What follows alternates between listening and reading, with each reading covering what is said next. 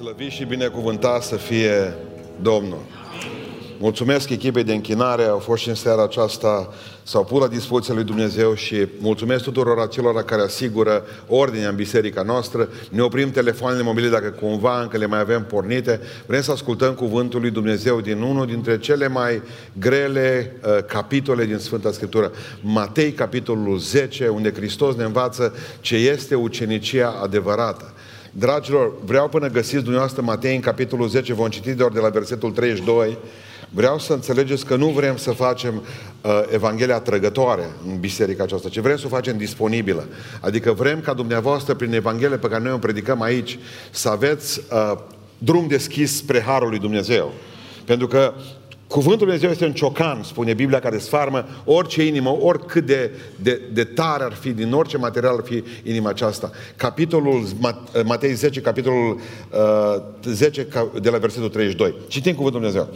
De aceea pe ori și cine mă va mărturisi înaintea oamenilor, îl voi mărturisi și eu înaintea Tatălui meu care este în ceruri. Dar de oricine se va lepăda de mine, înaintea oamenilor, mă voi lepăda și eu înaintea Tatălui meu care este în ceruri. Să nu credeți că am venit să aduc pacea pe pământ. N-am venit să aduc pacea, ci sabia. Căci am venit să despart pe fiul de tatăl său, pe fică de mamă sa și pe noră de socră sa. Și omul va avea de vrășmași chiar pe cei din casa lui.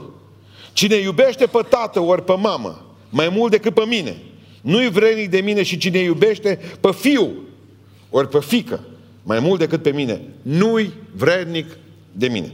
Cine nu și-a crucea lui și nu vine după mine, nu este vrednic de mine. Cine își va păstra viața, o va pierde. Și cine își va pierde viața pentru mine, o va câștiga. Amin. Ședeți. Atât de puține predici sunt din capitolul acesta.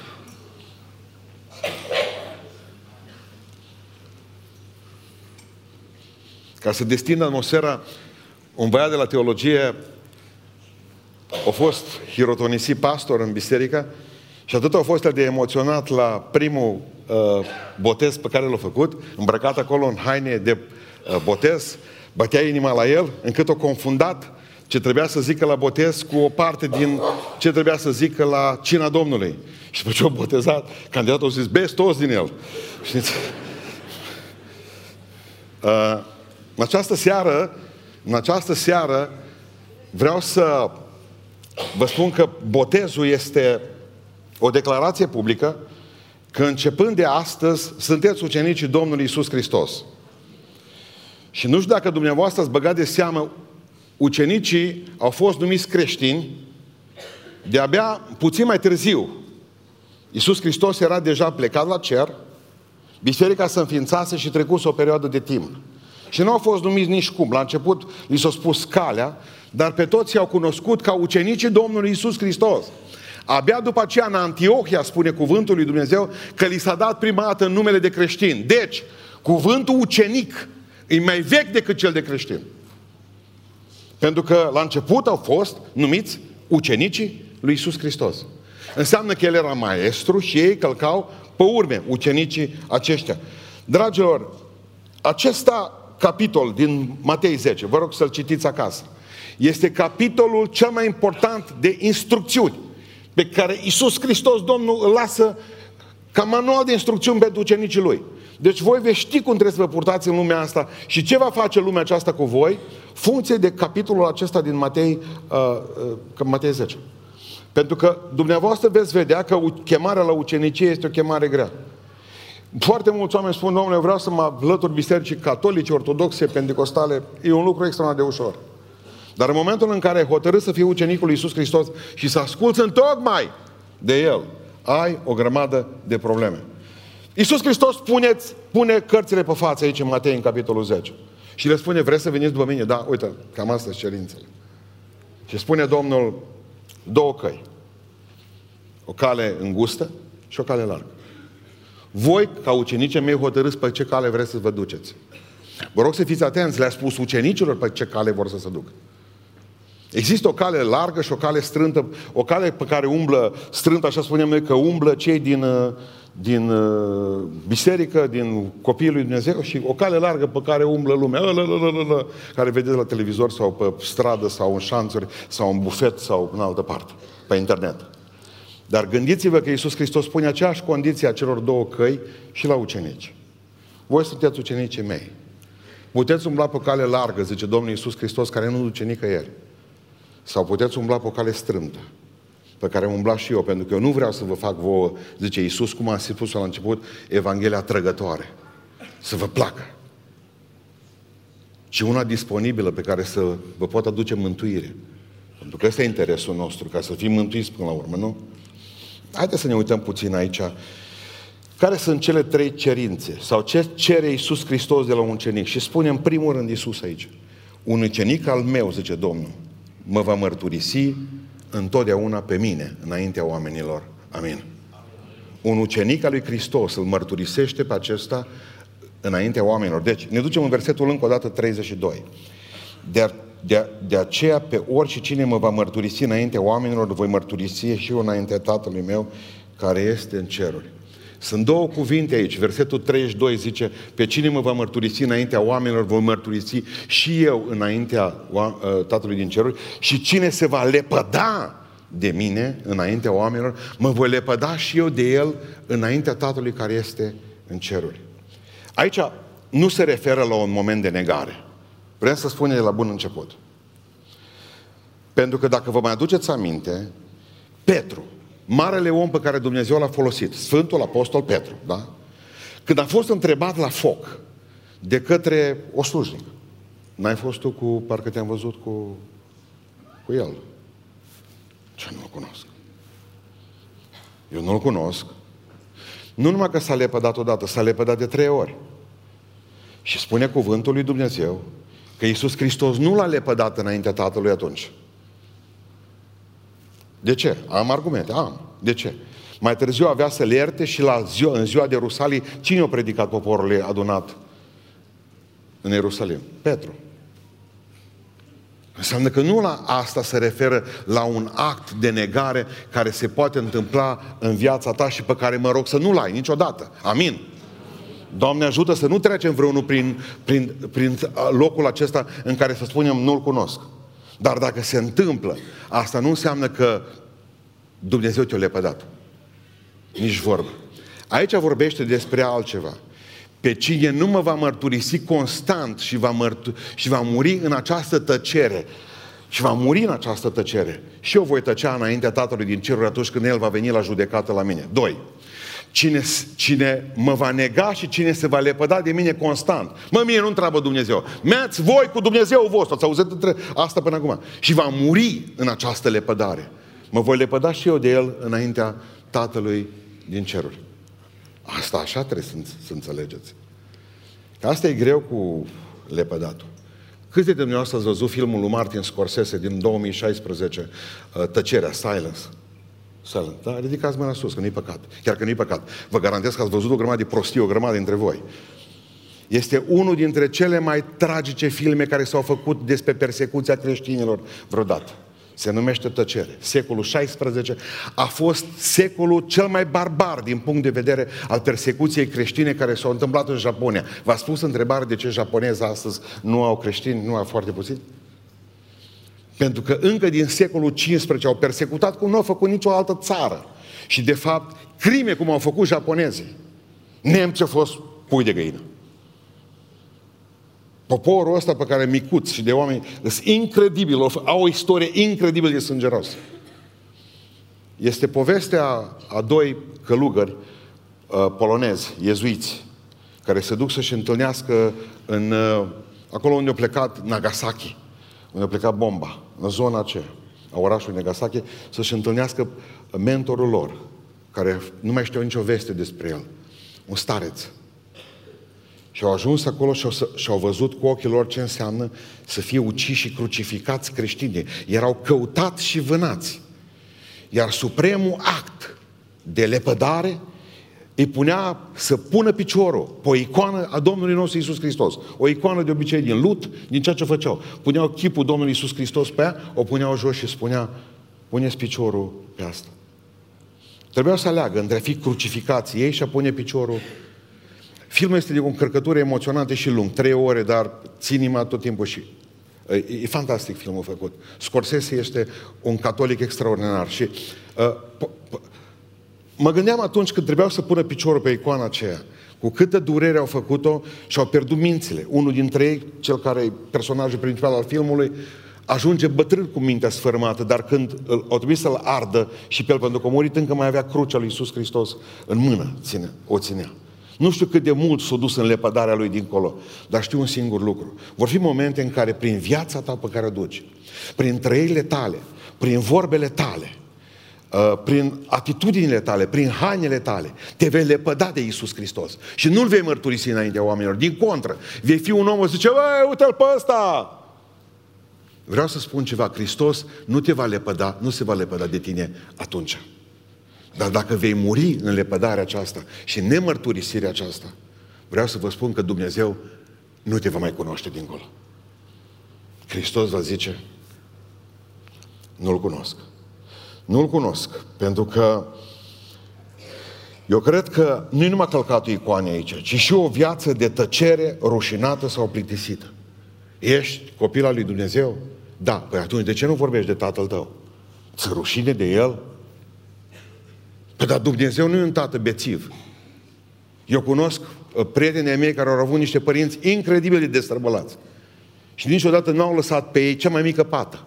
Au zis, băi, tatăl meu și mama mea, Dumnezeu ți-a făcut ție atâta bine și îți face. Și tu nu vorbești despre el.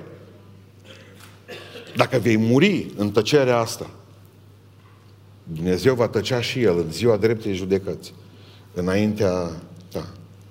Deci, nu vă temeți, spunea Domnul Iisus Hristos, de cei care vă pot ucide trupul. Ci temeți-vă de acela, de diavolul, care vă poate ucide sufletul. Că cine îți ucide trupul, ce face cu tine? Țin minte când l-a amenințat pe predicarul John Rice. S-a urcat, a venit cu, ap- cu pistolul la el. Unul s-a botezat soția lui, două săptămâni mai târziu, tot o coptă la până când și-a făcut roze șase cartușe, le-a băgat în pistol și a venit și a zis, îmi pușc, mă, că mi-ai botezat nevastă. Și și spune de la învon, frumos omul ăsta. S-a uitat la ceas, l-a pus înapoi în buzunar, a zis așa, da, tu nu mă prun cum ne Asta era tânăr. Dar nu mă poți amenința tu pe mine cu raiul. Te împușc. Nu mă mai amenința cu raiul. Nimeni nu te mai amenință cu raiul astăzi, numai cu focul, cu iadul. Pe ce îmi poți lua dacă mă împuști? Mă duc în rai și mă ameninți pe mine cu raiul? Vreau să înțelegeți în această seară că zice Domnul Iisus Hristos, nu vă temeți. Vi frică de oameni? Dacă mă mărturisiți, rămâneți fără serviciu, nemăritate. Că o să zică oamenii nu știu ce. Dar ce Domnul, eu vă por de grijă, gata mă pocăiesc, mă dă afară și nu mai am ce mânca și mor de foame. Puțin credincioșilor, zice Iisus Hristos, dacă eu por de grijă la o vrabie și iarna îi dau să mănânce, cum să nu vă dau vouă? Dacă zice o vrabie nu pică jos fără știrea mea, zice Dumnezeu. Adică ce vrea să spună Dumnezeu? Dumnezeu merge la fiecare mormântare de vrabie. V-ați pus întrebarea aceasta? V-ați gândit vreodată la aspectul acesta că pică o vrabie jos? Cine, cui pasă de o vrabie? Voi n-ați fost la mormântarea părinților alții, la mormântarea rudelor voastre apropiate și Dumnezeu se duce și mormântează fiecare vrabie. Dacă o vrabie nu cade jos pe pământ, zice Dumnezeu, fără ca eu să știu, să fiu interesat și să fiu acolo la mormântare. O, mare ești, Doamne! Și noi ne lepădăm de El și noi nu-L mărturisim pe El. Noi tăcem din gură rușinați ca și cum Dumnezeu ar fi un hoț. Ce Domnul, dacă muriți în lepădarea asta, nu mai am ce să mai fac cu voi. Am auzit pe mulți români că tăcere de aur. Aici nu e, aici e de moarte. Aici tăcerea nu e de aur. Noi am impresia că atunci când trebuie să tăcem, vorbim, și asta se numește bârfă sau câte o palmă luată de la bărbat, că ai vorbit un cuvânt în plus. Și când trebuie să vorbim despre Dumnezeu, tăcem. Noi avem probleme când să tăcem și când să vorbim. Dar primul lucru pe care Hristos îl spune aici, un creștin, un ucenic al meu, nu se leapă de mine niciodată, ci mă mărturisește înaintea oamenilor. Prin purtare, trăire, haine, vorbe. Chiar vorbele tale, zice slujnica lui Petru, te dau de gol. Tu ești cu ei. Un creștin îl mărturisește pe Iisus Hristos și spune, eu sunt ucenic al Domnului și nu mi-e rușine de asta. Da, sunt un copil al lui Dumnezeu. Amin! Niciodată să nu vă deziceți de Dumnezeu. Niciodată. Nu aveți voie. Prin purtare, spuneam, prin trăire, prin vorbire. Nu aveți voie.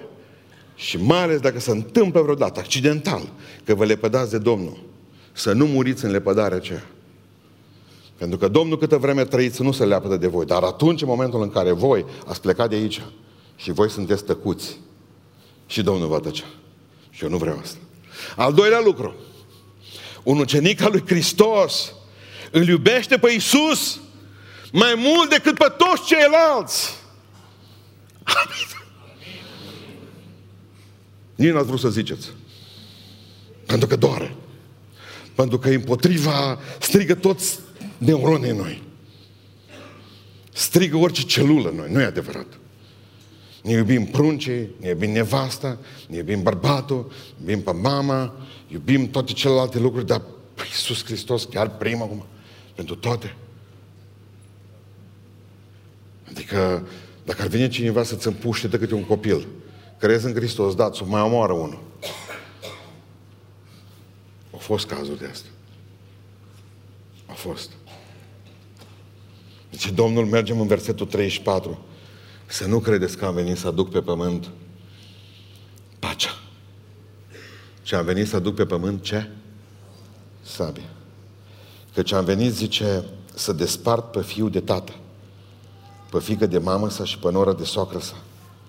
Și omul va avea de vrășmaș, auzi ce zice? Chiar pe cei din casa lui. Ascultați-mă.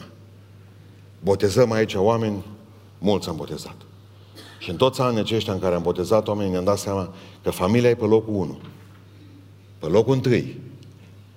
La cei care îi condamnă cel mai mult și nu-i lasă să facă pasul acesta. Familia.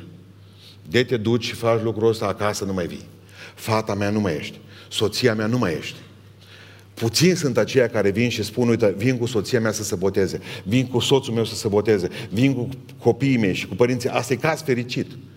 Cazurile nefericite sunt cele mai multe. Vin și spun, pare foarte rău. Dacă tu faci pasul ăsta, cu mine e terminat. Tu, prietena mea, nu mai ești. Când avea nunta programată? În septembrie? Nu, foarte bine. Dacă te botezi acum în aprilie acolo, salut nuntă. Vă spun cazuri pe care le-am avut în biserică aici. Te împedică să faci botezul, te împedică să mergi la, la biserică. Cei din familie. Vă mai, amintiți, vă mai amintiți un lucru despre care poate nu ne-am gândit la care nu ne-am gândit până acum. Eu am botezătorul, ce era cu Iisus Hristos din familie așa? Veri. Veri, veri, veri. A fost veri, da? Când Ioan Botezătorul află că Iisus Hristos este Mesia, Iisus vine în calitate de Mesia la el, dar și de văr. Și Ioan folosește la început ideea de profet și apoi dintr-o dată se trezește vărul din el. Și știi ce zice vărul din el la Mesia, la Iisus Hristos? Zice, cum adică vrei să te botezi? Nu te boteza. Deja vorbea satana pe el. Prin gura lui Ioan Botezătorul vorbea satana. Nu te boteza, zice Ioan, tu. Adică zice, tu vrei ca eu să te botez pe tine? Nu, nu, nu. Botează-mă tu pe mine. Observați spita.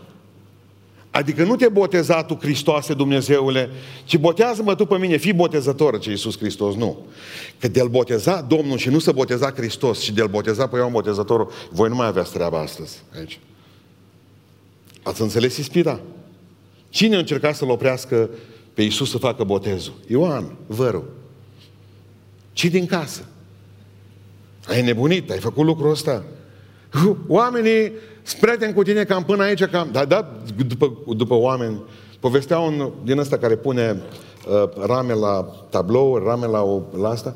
O venit într-o zi o, un băiat uh, zice, dacă îmi puteți lua acum fotografia asta din ramă, că am nevoie de fotografie. El mor de curiozitate să vadă fotografia, o fată tânără frumoasă în fotografie. Când au desfăcut cartonul din spate, au scos toate cuiele de acolo care erau, au scos fotografia. Hop, că scrie ceva pe spatele fotografie. Și el, până când o aranja lucrurile, ce, ce scrie pe fotografie? Și pe fotografia aceea, ce scria a, fet, a fetei care dăduse la băiat? Zice așa, te iubesc cu tot ce am, mai mult decât pe mine. Pe zi ce trece tot mai mult. Te voi iubi în eternitate și dincolo, asta, dincolo de eternitate. A ta, Maria. Post-scritum. Dacă cumva o să ne despărțim, te rog să-mi înapoiezi fotografia asta.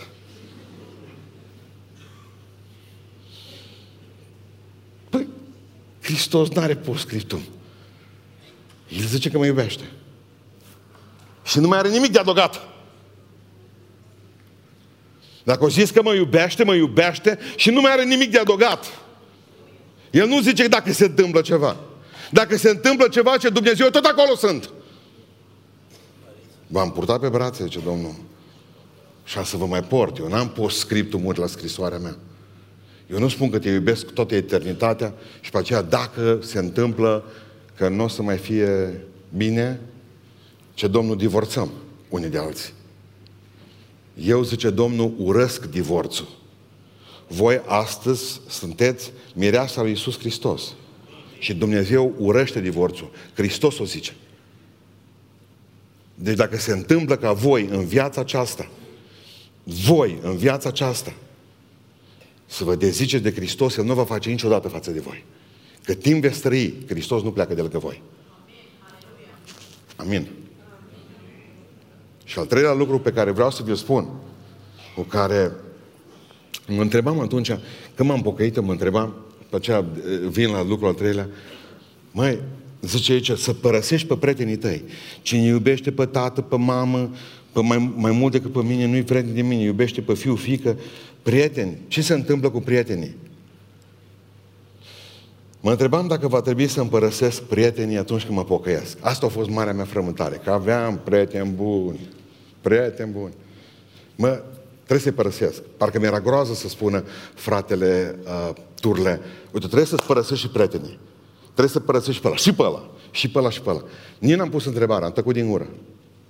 Dar slavă Lui Dumnezeu că nu trebuie să-i părăsesc. Nu. M-a părăsit pe mine. Toți. Eu am rămas constant. Nu aveți probleme aici, priviți asta? Mă, de cine mă? Lasă că vă rezolvă, mâine dimineață veți ști. Aveți răspunsul, dacă nu aveți cumva seara asta. Cu noi e terminat. Deci nu trebuie să faceți un efort prea mare voi. Fac ei efortul în locul vostru. Cineva muncește pentru voi, ca FNI-ul pe vremuri. Stați liniștit. Adică nu există post-scriptum la Iisus Hristos. Și vreau să vă spun ultimul lucru în seara asta cu privire la ucenic. Un ucenic al lui Iisus Hristos, deci este clar, am învățat că nu se leapădă și îl mărturisește întotdeauna pe Domnul. Și mai presus decât toate, îl iubește pe Hristos mai mult decât pe oricine. Mai mult decât pe soție, mai mult decât pe soț, mai mult decât pe... Gata. Și ultimul lucru, un ucenic al lui Iisus Hristos e o persoană gata să piardă totul pentru Hristos. Amin. Nu există predici mai rare din Matei 10. Pentru că nu ne place. Zice Domnul așa, versetul 38, 39. Cine nu și-a crucea lui și nu vine după mine, nu-i vrednic de mine.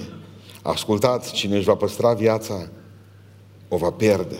Cine își va pierde viața pentru mine, o va câștiga-o. Când vedea atunci pe vremea aceea un om cu crucea în spate, știai că nu merge la mol. Da. Merge la moarte. Și Domnul Iisus Hristos, cine așa crucea și vine după mine, ăla e ucenicul meu. Așa spune Domnul. În Luca, în capitolul 14, spune cuvântul Domnului că cu Iisus Hristos mergeau multe noroade. Dar dacă băgați de seamă, citiți mai departe după Luca 14, ce că noroadele astea s-au mai împuținat. De ce oare s-au mai împuținat? Au început să meargă tot mai puțin după Iisus Hristos. Pentru că Domnul a început să le vorbească despre un turn. O zis că vreți ca să vă construiți turnul. trebuie să vă gândiți bine dacă aveți cu ce să-l terminați. Haideți să vă spun cum e. Dimineața v-am spus că cina este un cuțit cu două tăișuri. Îl folosești bine, spre bine merge. Îl folosești rău în părtășania, slab, neputincioși și morți. Aveți grijă cu împărtășania, am zis. Acum zic, aveți grijă cu botezul. Pentru că dacă voi țineți calea lui Iisus Hristos, Dumnezeu va zice, bravo, sunteți ucenicii mei, ați avut cu ce termina turnul acesta. Dar dacă voi, vreau să mă botez și eu, vreau să mă botez. Dacă voi, zice Domnul, sunteți bolnavi cu capul și voi credeți că prin o baie se rezolvă mântuirea unui om, și după aceea de aici vă duceți înapoi la vechea viață stricată și vă întoarceți înapoi exact ca și Biblia zice, nu știu, o manguliță, la lături, la trocă. Atunci zice Domnul, botezul care l-ați făcut în seara asta sau altă dată, că l-ați făcut la șase săptămâni, că l-ați făcut în altă parte, vă urmărește spre blestem, nu spre binecuvântare. Nu. Cu Domnul nimeni nu încheie un, un legământ să-și bată joc rapid de el după aceea și să spună că a fost o chestie de nebăgare de seamă. Nu există așa ceva. Pentru că spune Iisus Hristos, cine vine după mine trebuie să se lape de tot ce are și să vină după mine. Există o pildă în Sfânta Scriptură în care zice că un om, un, un, un om a găsit în țarina unui alt om a găsit o comoară și spune Biblia că s-a dus acasă și el și-a îngropat comoara înapoi în pământul acela, că legea din Israel spunea așa, comora este acelea în care pământ este. Dar nu era pământul lui el, nu putea lua de acolo, deși a găsit-o el. S-a dus acasă și-a vândut casa, și-a vândut bijuteriile, și-a vândut plasma, a vândut ce-a mai avut acasă, s-a împrumutat în bănci. Și zice că a cumpărat pământul ăla, a vândut tot ce a avut ca să cumpere ogorul acela. Țineți minte. Bun, Iisus Hristos e ogorul acela, comora aceea. Pentru El trebuie să vindem celelalte lucruri toate, ca să câștigăm comora asta nespus de mare, care este mântuirea, care este Iisus Hristos. Atunci, e scumpă. E lucru scump. Îmi veți spune ce am făcut, ce afacere am făcut în privința aceasta. Acum ascultați-mă. Costul uceniciei mare, dar comparația este cu ceea ce primim de la Isus Hristos. Este incredibil. Dar știu că vă costă faptul că sunteți cu cenicii lui Isus Hristos de astăzi. Dar ceea ce va premia Dumnezeu în voi mai târziu, nu se compară cu toate durerile, cu toate costurile, cu tot ce ați plătit voi, cu casa aceea, cu ce ați dat voi, cu televizorul, cu plasma, cu viața voastră, cu băutura voastră, cu ce ați mai avut dumneavoastră și le-ați dat pe toate pentru Isus Hristos. Dacă ar trebui mâine dimineață să dați tot. Dumnezeu zice, nu există om care să fi lăsat pentru mine și împărăția mea case, ogoare, familie, a, b, a, eu știu, afaceri, a, diplome și să nu-i dau de 100 de ori mai mult. Slăvit să fie El. Deci, prețul e fantastic de mare, dar beneficiile sunt uluitoare. Vă mai aduceți aminte o întâmplare din Sfânta Scriptură când ne-au spus ucenicii, au început să meargă toți de pe lângă el, să plece lângă el, le-au spus cuvinte grele. Și le-au spus la ucenici la un moment dat când au văzut că din 120, din 70 nu mai a rămas numai 12. O zis la cei 12, voi de ce nu vă duceți? Și ce au zis să e 12? La cine să ne ducem noi? Pentru că numai tu ai cuvintele vieții veșnice. Dacă vă duceți la alții, au cuvintele vieții de aici.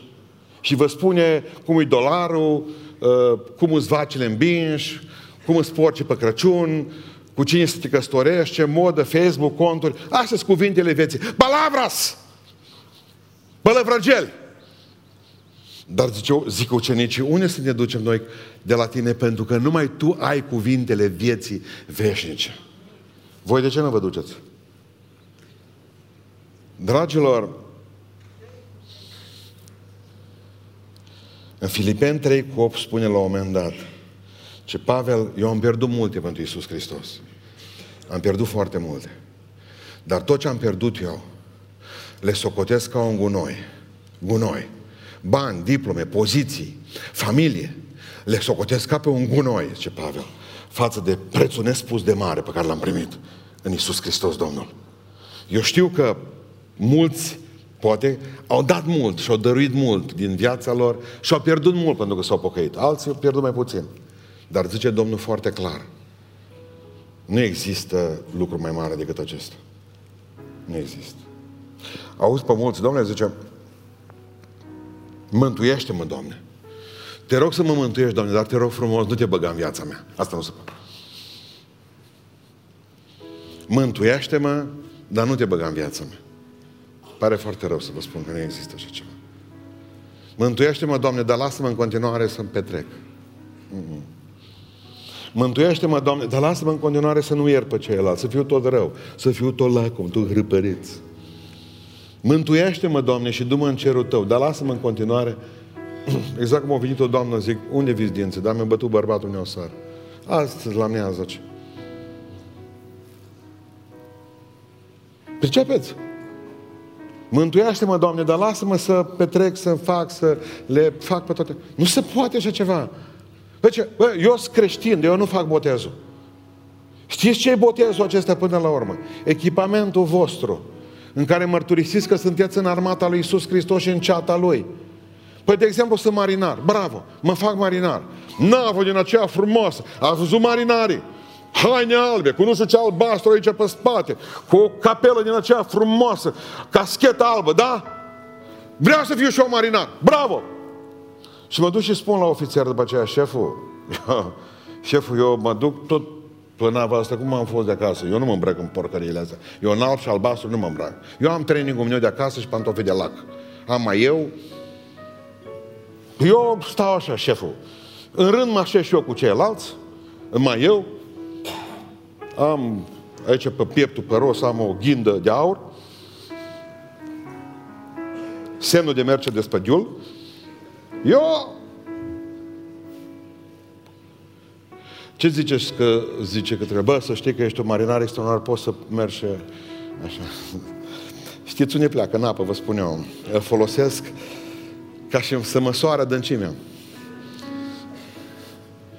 Le cunoaște. Domnule, eu, eu sunt creștin bun, dar nu mă botez. Bravo. Ni se întâmplă o grămadă de lucruri. Greu, nu e ușor. Când l-au martirizat pe Ciprian, pe episcopul Cartaginei, în anul 258, Ciprian a fost primul dintre despre care avem mărturie că s-a botezat la o vârstă mai mică, pe la vreo 12 ani, că era bolnăvicios. Și la 258 de ani după, nu, la 2, anul 258 după Hristos, trebuie să fie martirizat. Și când s-au dus să-i taie capul, și ce a spus, mergând spre Butuc? Ciprian, o zis așa, îmi puteți lăsa să fac o rugăciune. Ultima dorință. A zis următorul lucru. Mulțumesc, Tată, ție, Dumnezeule Atotputernic, că mă eliberez în următoarele 5 minute de lanțurile trupului Mulțumesc că mă eliberez de lanțurile trupului. O mulțumim lui Dumnezeu pentru că era martir. Ciprian al Cartaginei. Urmarea lui Iisus Hristos nu e grea. De multe ori e imposibilă. Pentru că dacă știi că n-ai cu ce termina, nu te băga în... Uh, mai bine așa. Mai bine nu. Când te-ai apucat pe drumul acesta, trebuie să te ții cu Hristos. Că vai de tine. Dacă îți bagi joc de Dumnezeu la nesfârșit. Dar faptul că tu nu faci lucrul acesta, dacă nu faci lucrul acesta, mori. Dacă îl faci greșit, iar mori. Nu mai rămâne decât a treia soluție. Să te pocăiești și să fii băiat bun. Amin? Ce ne desparte de Isus Hristos? Noi asta ți auzit de Sfânta Lucia. Pe 13 decembrie o sărbătorim acum. Nu știți. Știți de ce nu știți? Pentru că nu sunteți orbi. De obicei, ea e considerată patroana orbilor. Fata asta a fost o fată creștină care s-a pocăit fără acordul părinților ei o fată incredibil de frumoasă, care s-a întors la Dumnezeu împotriva părinților ei, a rămas lângă Dumnezeu și părinții au hotărât cum se făcea pe vremea aceea, să-i aduc un pețitor din lume și să se căsătorească cu omul acela, cu bărbatul acela.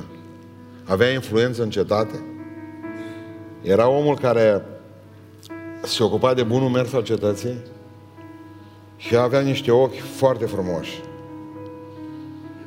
Și a zis, vreau să mă căsătoresc cu tine pentru că n-am văzut la nimeni, i-a spus Luciei, asemenea ochi frumoși. Ea și-a luat ochii și și-a scos ochii afară și a zis, dacă ochii îți trebuie, ochii ți dau.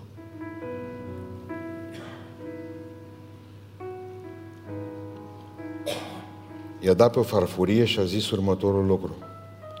Acum că nu mai am nimic la care să râvnească cineva din lumea aceasta, pot să trăiesc doar pentru Dumnezeu. Timp de o săptămână a fost bătută continuu și a fost tăiată cu sabia. În calendarul creștin ortodox și în calendarul creștin catolic o găsiți pe Sfânta Lucia, în mână ține o tavă cu doi ochi și în cealaltă mână o floare, o creangă de palmier. Așa e în iconografie trecut. Nu știu ce te mai împedică să trăiești numai pentru Hristos. Dar mă rog ca Dumnezeu să-ți ia lucrul ăla. Nimeni nu a zis amin. Pentru că nici eu n-aș îndrăzni în fiecare clipă să mă gândesc că oare ce mă împedică să fiu un credincios bun? Că ceva îi aici.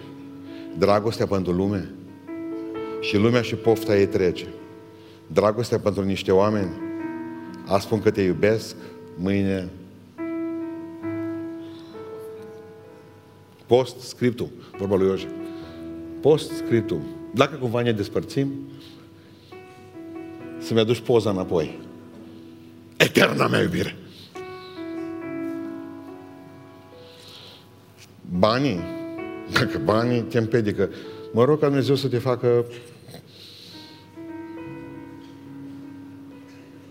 mediu. nu să, vreau să zice săracă. Nu, așa, obișnuit. Pensie bunuț, un salar bunuț, dar să nu vă mai agățați de nimic altceva. Ce vă împedică? Tinerețea trece. Trece. Mă rog în această seară ca Dumnezeu să ne facă ucenici bune Lui.